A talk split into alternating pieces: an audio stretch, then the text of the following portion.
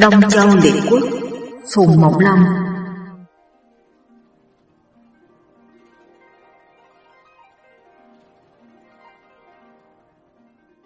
Hồi thứ 28 Lý Khắc một tay giết hai vua, Di Ngô nhờ Tần về nước Tấn. Tuân tức lập công tử hề tề lên nối ngôi, Các quan trong triều đều bái mệnh cả, Chỉ có hổ đột cáo ốm không đến. Tí khắc nói riêng với phi trịnh phủ rằng Bây giờ lập hề tề thì còn trùng nhĩ và di ngô làm thế nào? Phi trịnh phủ nói, việc này cốt ở tai tuân tức, ta dò xem ý hắn thế nào. Nói xong hai người cùng lên xe đến nhà tuân tức. Tuân tức mời vào. Lý khắc nói, nay chúa công mất đi, trùng nhĩ và di ngô đều ở ngoài cả, ngài là quan đại thần trong nước, sao không đón trùng nhĩ là một vị công tử hơn tuổi, để về nối ngôi, mà lại lập hề tề là con ly cơ, thì sao cho người ta phục. Giả bè cánh các vị công tử, ai cũng quán mẹ con hề tề, thâm nhập cốt tủy nhưng không làm gì, chỉ vì sợ huy của tiên quân ta ngày xưa mà thôi.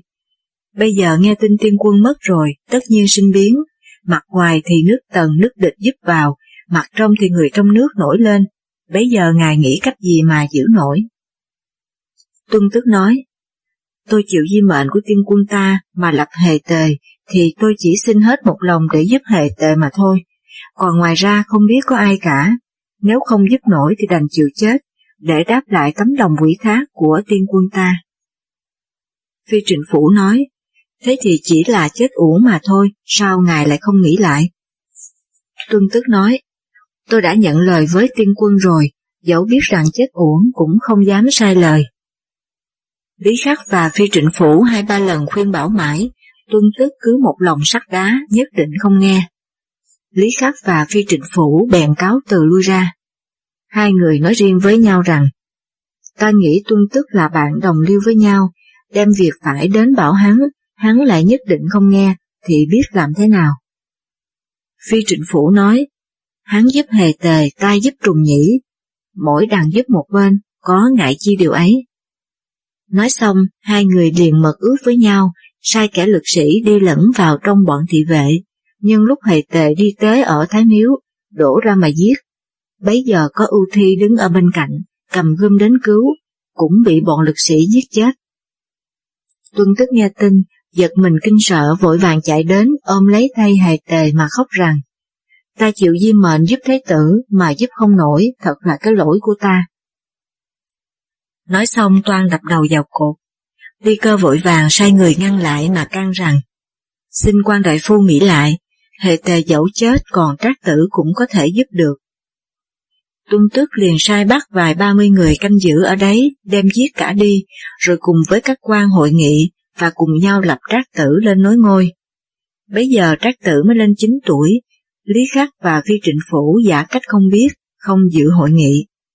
Lương Ngũ nói, Việc giết thế tử chính là Lý Khắc và Phi Trịnh Thủ, vì thân sinh mà báo thù, nay họ không đến dự hội nghị thì tội lại càng rõ lắm, xin đem quân đến Bắc để trị tội. Tuân tức nói, hai người ấy là lão thần nước tấn ta, vây cánh rất mạnh, nếu trị mà không nổi thì lại thành ra hỏng việc. Âu là ta hãy ẩn nhẫn một chút, rồi sẽ liệu dần. Lương Ngũ lui về, nói riêng với Đông quan Ngũ rằng Vương Tức là người trung nhưng ít mưu kế, làm việc gì cũng rút rác lắm, không có thể trông cậy được. Nay Lý Khắc dẫu cùng với phi trịnh phủ là một đảng, nhưng chỉ có Lý Khắc mới thật có lòng với thân sinh. Nếu ta trừ được Lý Khắc đi, thì phi trịnh phủ tức khắc phải sinh chán. Đông quan ngũ nói, dùng kế gì mà trừ được? Lương ngũ nói, nay nhân lúc có tang, thế nào Lý Khắc cũng phải đi đưa đám, ta sai người đón đường mà giết đi thì chẳng khó nhọc gì cả, chỉ mất công một ngày thôi. Đông quân ngũ khen phải, bảo lương ngũ rằng, Đồ ngạn di là một người có sức mạnh nổi ba nghìn cân, nếu ta đem tước lọc mà dụ dỗ thì có thể sai khiến được. Nói xong, bèn bảo đồ ngạn di, đồ ngạn di quen thân với quan đại phu là truy xuyển, lại đem việc ấy đến bảo với truy xuyển và hỏi có nên làm hay không. Duy Xuyển nói, việc thân sinh ngày xưa vì mẹ con ly cơ mà bị quan, người trong nước ai cũng thương xót. Nay Lý Khắc và Phi Trịnh Phủ định giết bọn Ly Cơ, rồi đón công tử trùng nhĩ về nối ngôi. Đó là một việc nghĩa cử. Nếu nhà ngươi giúp đứa gian nịnh, thì chẳng những chúng ta không tha nhà ngươi, mà muôn đời về sau, nhà ngươi còn đeo mãi cái tiếng xấu ấy. Nhà ngươi chớ có nghe lời. Đồ ngạn di nói, chúng tôi dốt nát không biết gì, bây giờ chẳng hay làm thế nào mà từ chối được. Truy xuyển nói, nhà ngươi từ chối thì tất hắn lại sai người khác, chi bằng cứ giả cách nhận lời, rồi quay lại giết cả bọn gian nịnh ấy đi, như thế nhà ngươi có công to, sau này vừa được phú quý vừa được danh tiếng, chẳng hơn là làm việc bất nghĩa mà chết thiệt thân ư. Đồ ngạn di nói, ngài dạy phải lắm. Truy xuyển nói, chỉ sợ nhà ngươi lại thay lòng đổi dạ thôi. Đồ ngạn di nói, nếu ngài không tin thì tôi xin ăn thề. Nói xong liền cắt tiết gà lấy máu ăn thề. Đồ ngạn di lui về, truy xuyển tức khắc thuật chuyện lại cho phi trịnh phủ nghe. Phi trịnh phủ bàn với Lý Khắc, rồi sửa soạn sẵn để định đến hôm đưa đám thì khởi sự. Đến hôm ấy, Lý Khắc cáo ốm không đi. Đồ Ngạn Di nói với Đông quan Ngũ rằng, các quan đều đi đưa đám cả chỉ có Lý Khắc không đi, đó là Lý Khắc đến ngài tận số. Xin ngài giao cho tôi 300 giáp binh, tôi đến nhà Lý Khắc bắt mà giết đi là xong. Đông quan Ngũ bằng lòng, liền giao cho Đồ Ngạn Di 300 giáp binh. Đồ Ngạn Di giả cách đến vây nhà Lý Khắc. Lý Khắc cố ý sai người báo tin cho Tuân Tức biết. Tuân Tức giật mình kinh sợ mà hỏi Đông Quan Ngũ. Đông Quan Ngũ nói, tôi nghe Lý Khắc sắp sửa nổi loạn, vậy có sai người đem quân đến vây nhà, việc ấy không ngại gì. Tuân Tức ruột nóng như lửa, liền sai Lương Ngũ và Đông Quan Ngũ đem quân đi ngay để dò la tin tức, còn mình thì ẩm trác tử ngồi ở trong triều. Đông Quan Ngũ đi đến nửa đường gặp Đồ Ngạn Di, Đồ Ngạn Di giả cách đến gần nói có việc cần kiếp, rồi giơ tay bóp cổ Đông Quan Ngũ. Đông Quan Ngũ gãy cổ mà chết, quân sĩ bỏ chạy tán loạn. Đồ Ngạn Di thét to lên rằng, công tử Trùng Nhĩ đem quân nước Tần và nước địch về, hiện đã đóng ở ngoài thành. Ta đây phụng mệnh quan đại phu là Lý Khắc, vì thân sinh mà báo thù, giết những kẻ gian nịnh, để đón công tử Trùng Nhĩ về làm vua. Trong các ngươi, ai muốn theo thì đứng lại, ai không muốn theo thì cho đi. Quân sĩ thấy nó đến trùng nhĩ về làm vua, thảy đều tình nguyện xin theo cả. Lương Ngũ nghe tin Đông Quan Ngũ bị giết, toan trở về triều, để cùng với tuân tức đem các tử đi trốn, chẳng ngờ lại bị độ ngạn di đuổi kịp. Lý Khắc Phi Trịnh Phủ và Chu Xuyển lại cũng kéo quân đến. Lương Ngũ biết cơ không chạy thoát được, liền rút gươm đâm cổ tự tử, nhưng đâm không đứt, bị đổ ngạn di tóm ngay được. Lý Khắc xông lại, giơ gươm chém lương ngũ đứt làm hai mảnh. Bấy giờ quan đại phu là cung hoa cũng đem quân đến đánh giúp, rồi cùng nhau kéo vào trong triều. Tuân tức vẫn nhiễm nhiên không sợ hãi gì cả, tay trái ẩm các tử, tay phải giơ ống tay áo để đỡ che. Các tử sợ hãi khóc rầm lên. Tuân tức bảo Lý Khắc rằng, đứa bé con này có tội lỗi gì, thôi thì nhà ngươi giết ta mà tha cho giọt máu của tiên quân. Lý Khắc nói, thân sinh cũng là một giọt máu của tiên quân ta đó, bây giờ có thấy ở đâu? Nói xong, liền ngoảnh lại bảo đồ ngạn di rằng, sao nhà ngươi không hạ thủ đi? Đồ ngạn di tức khắc dằn lấy các tử ném xuống đất, chỉ nghe thấy khánh huỵch một tiếng, trong ra thì các tử đã chết tươi rồi. Tuân tức nổi giận dơ gươm đánh nhau với Lý Khắc, cũng bị đồ ngạn di chém chết. Lý Khắc lại kéo quân vào trong cung, Ly Cơ chạy trốn vào phòng giả quân. Giả quân đóng cửa không cho vào, Ly Cơ lại chạy vào trong vườn, đâm đầu xuống hồ mà chết. Lý Khắc sai vớt xác lên, mà đem xả ra, lại giết cả họ nhà Lương Ngũ, Đông Quan Ngũ và Ưu Thi. Lý Khắc họp các quan ở trong mà bảo rằng, nay đã trừ được bọn phản loạn rồi, trong ba công tử chỉ có Trùng Nhĩ là hiền, mà nhiều tuổi hơn cả, nên lập lành vua. Các quan ai thuận thì xin ký tên vào thẻ. Phi Trình Phủ nói, việc này tất phải có lão quan là hổ đột làm chủ mới được. Lý Khắc liền sai người đem xe đi đón hổ đột. Hổ đột từ chối mà nói rằng, lão phu có hai con theo công tử trùng nhĩ đi trốn, nay lão phu lại dự vào việc này thì sao cho tiện. Lão phu đã già rồi, điều ấy xin tùy ý các quan. Lý Khắc liền cầm bút viết ngay tên mình ở trên nhất, thứ nhì đến tên phi trịnh phủ, dưới đến bọn cung hoa, giả hoa và truy xuyển, cả thải hơn 30 người, rồi sai đồ ngạn di sang nước địch đón công tử Trùng Nhĩ. Trùng Nhĩ xem trong tờ biểu không thấy tên hồ đột, có ý nghi hoặc. Ngụy Thả nói, người ta đón mà không về, thế công tử muốn ở mãi đây hay sao? Trùng Nhĩ nói, nhà ngươi không biết rõ, số là các công tử còn nhiều cứ gì một ta, vả hề tề và các tử mới bị giết, đẻ cánh hay còn nhiều. Tai ta về thì sao không có thể đi lại được, nếu trời có lòng tựa, lo gì không có ngày. Hồ Yến cũng lấy việc nhân lúc biến loạn để về nối ngôi, là một sự dở, liền khuyên Trùng Nhĩ không nên về. Trùng Nhĩ bèn từ chối rằng, Trùng Nhĩ này là một người có tội phải đi trốn, lúc cha còn đã không được phụng dưỡng, lúc cha chết cũng không được trông nom, có đâu lại dám nhân sự biến loạn để về nối ngôi. Xin các quan chọn người khác. Các bạn đang nghe truyện do Thanh Nguyệt của Thư viện audio.net diễn đọc. Đồ ngạn di về bảo với Lý Khắc. Lý Khắc toan sai người đi đón lần nữa. quan đại phu là Lương Do Mi nói, trong bọn công tử ai chả có thể nối ngôi được, sao ngài không đón Di Ngô? Lý Khắc nói, Di Ngô là người tham lam mà tàn nhẫn, không bằng trùng nhĩ. Lương Do Mi nói, chẳng vẫn hơn các công tử khác ư. Các quan đều thuận cả, Lý Khắc bất đắc dĩ lại sang Đồ Ngạn Di và Lương Do Mi sang nước Lương để đón Di Ngô. Bây giờ công tử Di Ngô ở nước Lương, vua nước Lương gả con gái cho, sinh được một người con tên là Ngữ. Di Ngô ngày đêm mong cho trong nước có biến loạn để mưu cơ trở về. Đến lúc nghe tin Tấn Hiến công mất, liền sai lã Di Sanh đem quân về đánh lén lấy đất quốc. Tuân tức nhân trong nước lắm việc cũng chưa kịp hỏi đến, sau lã di sanh, nghe tin hề tề và trác tử bị giết, các quan sai người đi đón trùng nhĩ về nối ngôi. Liền sai người phi báo cho Di Ngô biết. Di Ngô cùng với quát xạ và khước nhuế thương nghị, định đem quân về cướp ngôi. Bỗng thấy Lương Do Mi đến đón. Di Ngô liền chắp tay để lên trán mà nói rằng, thế này mới thật là lòng trời, định lấy ngôi của trùng nhĩ mà cho ta đó. Nói xong vẻ mặt mừng rỡ hiện ra nét mặt. Khước nhuế nói, Trùng nhĩ có phải là không muốn nối ngôi đâu, nay không chịu về tất là có nghi ngại điều gì đây, xin công tử chớ tin vội. Vả các quan ở trong nước đón ai về nối ngôi, tức là có ý muốn cầu lợi.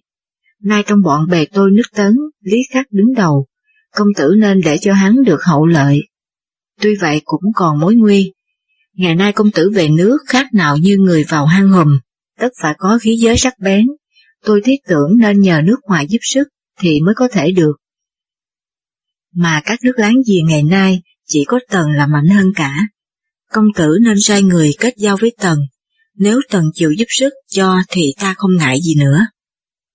Di Ngô theo lời, liền viết thư hẹn cho Lý Khắc một trăm vạn mẫu ruộng ở đất Phần Dương, và hẹn cho Ly vi Trịnh Phủ bảy mươi vạn mẫu ruộng ở đất Phù Quỳ. Sai đồ ngạn di về báo tin trước, rồi lại viết một bức thư sai Đương Do Mi sang sứ nước Tần, nói việc các quan đại phu nước Tấn cho sang đón Di Ngô về nối ngôi. Tần Mục Công bảo Kiền Thúc rằng, khi trước ta nằm mộng thấy Ngọc Hoàng Thượng Đế sai ta dẹp loạn nước Tấn, nay ta nghe nói trùng nhĩ và chưa biết nên giúp ai. Kiền Thúc nói, trùng nhĩ ở nước địch, Di Ngô ở nước lương, đều tiếp giáp nước ta cả, sao chúa công không sai người đến thăm, để xét xem là người thế nào đã. Một công theo lời, liền sai công tử Chí sang thăm trùng nhĩ trước, rồi sau thăm đến Di Ngô. Công tử Chí sang thăm trùng nhĩ, sai người nói riêng với trùng nhĩ rằng, công tử nên nhân dịp này mà về nước, chúa công tôi xin đem quân giúp công tử. Trùng nhĩ nói chuyện với Triệu Thôi, Triệu Thôi cười nói, người ta đón mình không chịu về, mà nay lại mượn thế nước ngoài để về, còn ra thế nào? Trùng Nhĩ liền ra nói với công tử Chí rằng, quý quốc có lòng giúp thì tôi xin cảm ơn, nhưng cha tôi mới chết, có đâu tôi dám nghĩ đến điều ấy. Nói xong phục xuống đất mà khóc. Công tử Chí biết là người hiền, trong bụng khen thầm, rồi cáo từ lui ra. Lại sang nước lương để thăm Di Ngô. Di Ngô bảo công tử Chí rằng, Ngài phụng mệnh vua Tần sang thăm tôi, có điều gì hay xin Ngài chỉ bảo cho. Công tử Chí là bảo Di Ngô, nên nhân dịp mà về nước. Di Ngô nói chuyện lại với Khước Nhuế. Khước Nhuế nói, vua nước Tần có yêu diệt ta, chẳng qua cũng là chỉ muốn cầu lợi, công tử nên hẹn cắt đất để tạ ơn. Di Ngô nói, bây giờ mà cắt nhiều đất cho Tần thì chẳng thiệt hại nước ta lắm ru. Khước Nhuế nói, công tử không được về nối ngôi, thì làm sao mà có nước tấn, nào phải là của riêng công tử đâu mà tiếc. Di Ngô lại ra tiếp kiến công tử Chí, cầm lấy tay mà bảo rằng, Lý Khắc và Phi Trịnh Phủ đã thuận cho tôi về nối ngôi, tôi đều có hẹn lời để báo đáp lại, không dám quên ơn. Nếu quý quốc có lòng giúp tôi, khiến cho tôi giữ yên được cơ nghiệp, thì tôi xin biếu năm thành để gọi là đền ơn chút đỉnh. Nói xong liền rút tờ ước thư ở trong tay áo ra, đưa cho công tử chí, nét mặt có ý tự đắc. Công tử chí toan từ chối không nhận. Di Ngô lại nói, tôi có bốn chục nén hoàng kim, năm đôi bạch ngọc, xin dâng lên công tử, nhờ công tử nói giúp với vua tấn cho, không bao giờ tôi dám quên ơn. Công tử chí mới nhận lời. Khi về đến tấn, công tử chí thuật lại trùng nhĩ và di ngô cho tần mục công nghe.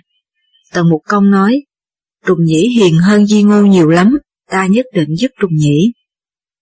Công tử chí nói, chúa công giúp trùng nhĩ là lo hộ việc nước tấn, hay muốn lấy tiếng với thiên hạ? một công nói, đó là việc nước tấn, có giữ gì đến ta, ta chỉ muốn lấy tiếng với thiên hạ mà thôi. Công tử chí nói, nếu chúa công muốn lo hộ việc cho nước tấn, thì nên chọn người hiền mà lập. Bằng nếu chúa công muốn lấy tiếng với thiên hạ, thì không cần chọn lựa gì. Dẫu lập ai thì mình cũng vẫn được tiếng, mà lập người hiền thì để người ta hơn mình, lập người bất hiền thì để người ta kém mình, đằng nào lợi hơn. Mục công nói, lời nhà ngươi nói khiến ta tỉnh ngộ. Nói xong liền sai công tử chí đem quân giúp Di Ngô về nước Tấn. Vợ Tần Mục Công là em thế tử thân sinh nước Tấn, tức là nàng Mục Cơ. Lúc bé giả quân, vợ thứ, Tấn Hiến Công, nuôi ở trong cung. Mục Cơ là người rất nhân đức, nghe tin công Tôn Chi giúp Di Ngô về nước. Liền gửi một bức thư đưa cho Di Ngô, bảo khi về nước phải hậu đãi giả quân. Còn các vị công tử khi trước chạy trốn đều không có tội lỗi gì, nên cho về cả để thêm nhiều vây cánh. Di Ngô sợ mất lòng một cơ, cũng phúc thư lại, xin vâng lời dặn. Tề Hoàng Công nghe tin nước Tấn có loạn, đem quân đến đất Cao Hương, đất nước Tấn. Gặp nước Tần kéo đến. Vua Huệ Phương nhà Chu cũng sai quan đại phu là Vương Tử Đáng đem quân đến họp. Tề Hoàng Công liền sai thấp bàn hội với quân nhà Chu và quân nước Tần, cùng đưa Di Ngô về nước Tấn để nối ngôi, tức là Tấn Huệ Công. Người nước Tấn ai cũng yêu mến Trùng Nhĩ là người hiền.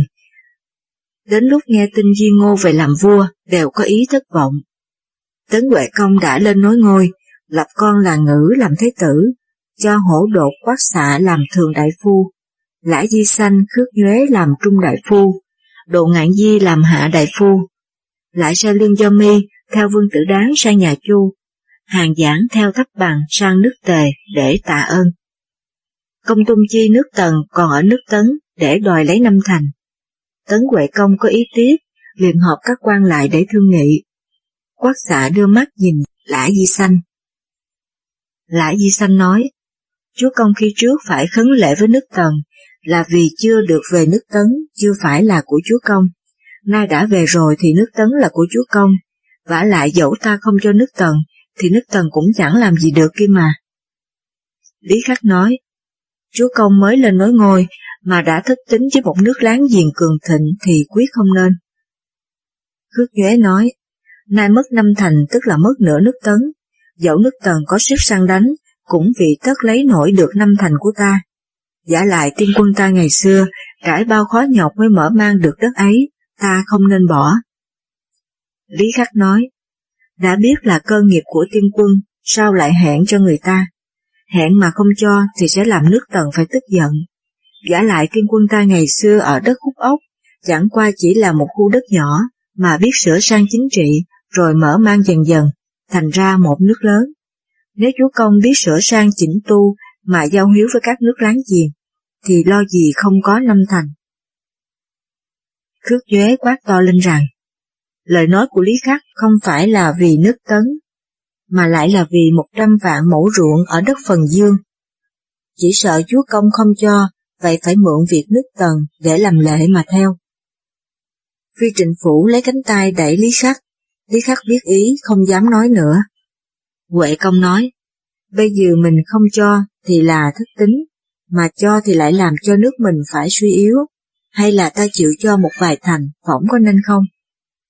Lã Di Sanh nói, dẫu cho một vài thành cũng không gọi là thủ tính được, mà chỉ khơi lòng tham của nước tần, chỉ bằng ra cứ từ chối đi là hơn.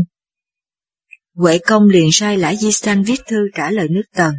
Thư đại lược rằng, lúc trước Di Ngô này có hẹn với quý quốc xin dân năm thành, nay được về nước, nghĩ đến cái ơn quý quốc, toan y lời hẹn, nhưng các quan đại thần nước tôi cũng nói rằng, đất nước Tấn là của tiên quân ngày xưa để lại, sao chúa công lại dám tự tiện đem cho người khác? Tôi cố nói mãi mà không được, vậy xin quý quốc hãy quản lại ít lâu, tôi không dám quên lời. Huệ công hỏi, ai là người dám vì ta mà sang sứ nước tần? Phi trịnh phủ xin đi. Huệ công thuận cho. Nguyên Huệ công khi sắp về nước có hứa lời cho phi trịnh phủ 70 vạn mẫu ruộng ở đất phụ quỳ. Nếu bây giờ Huệ công không dân đất cho tần, thì khi nào chịu cho Lý Khắc và Trịnh Vũ ruộng nữa. Phi trịnh phủ ngoài miệng dẫu không nói ra, nhưng trong lòng có ý căm tức, mới xin đi sứ để định nói chuyện ấy với Tần. Phi trịnh phủ theo công tuân chi đến nước Tần, vào ý kiến Tần Mục Công, để trình tờ thư. Tần Mục Công xem xong, nổi giận đập bàn và nói rằng, ta vẫn biết Di Ngô không đáng làm vua, ngày nay quả nhiên ta bị hắn lừa dối thật. Nói xong toan chém phi trịnh phủ.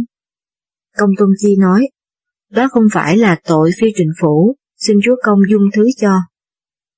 Tần Mục Công vẫn còn chưa nguôi giận, hỏi rằng, người nào xui di ngô phụ ân ta, ta muốn tự tay cầm dao găm mà đâm chết. Phi trịnh phủ nói, xin chú công bảo hết người xung quanh ra để tôi xin nói. Một công truyền người xung quanh lui cả ra, rồi vẫy phi trịnh phủ lại gần mà hỏi. Phi trịnh phủ nói, các quan đại phu nước tôi ai cũng cảm ơn quý quốc mà muốn nộp đất, chỉ có lã di sanh và khước nhuế cố tình ngăn trở. Nay xin quý quốc, cứ làm ra vẻ tử tế, gọi hai người ấy sang mà giết đi, rồi giúp cho trùng nhĩ về. Bây giờ tôi xin cùng Lý Khắc làm nội ứng, đuổi Di Ngô, quý quốc nghĩ thế nào? Tần Mục Công khen rằng, kế ấy phải đó, ta cũng nghĩ như vậy. Nói xong, liền sai quan đại phu là lãnh chi, theo phi trịnh phủ sang nước tấn, rồi lập kế dụ lã di sanh và khước nhuế đến để giết.